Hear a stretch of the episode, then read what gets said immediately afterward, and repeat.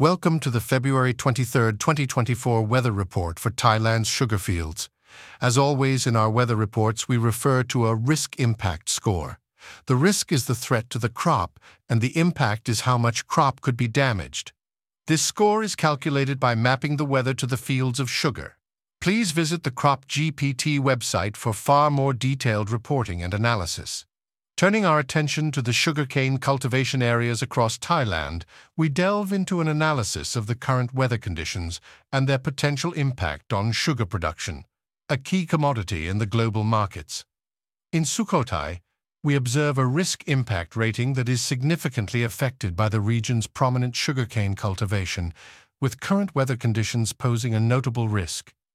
The one-week rolling average temperature is observed at 26.29 degrees, slightly below the long-term average, indicating cooler conditions which may impact sugarcane growth.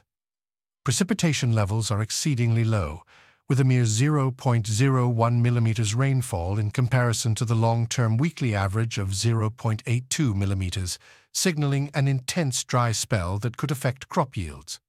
Moving to Nakhon Sawan, another critical area for sugarcane production, we note a modest reduction in the average weekly temperature to 27.21 degrees from the long-term average.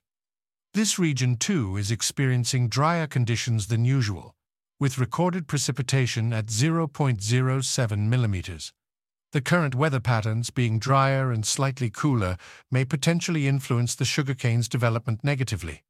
Phet, despite not being as large a producer as Sukhothai or Nakhon Sawan, encounters severe weather conditions that elevate its risk impact score.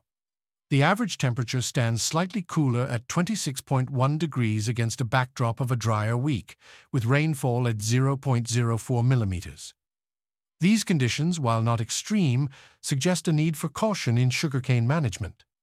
In assessing the remaining regions of Thailand, it's clear that while there are variations in weather conditions, such as slight deviations in rainfall and temperature, the overall impact does not presently evoke significant concern for sugarcane production. Notably, areas like Phetchabun and Prachinburi show deviations from their long-term averages in terms of temperature and rainfall, which warrants monitoring due to the potential implications on crop yields. Overall, the prevailing weather conditions across Thailand's sugarcane growing regions present a mixed bag of potential impacts on sugar production. Careful monitoring of these conditions is essential to mitigate any adverse effects on the crop's growth and ultimately on the supply available in the marketplace. As always, our Crop GPT site contains more details and reports about the sugar market, and this report contains just a few selected highlights.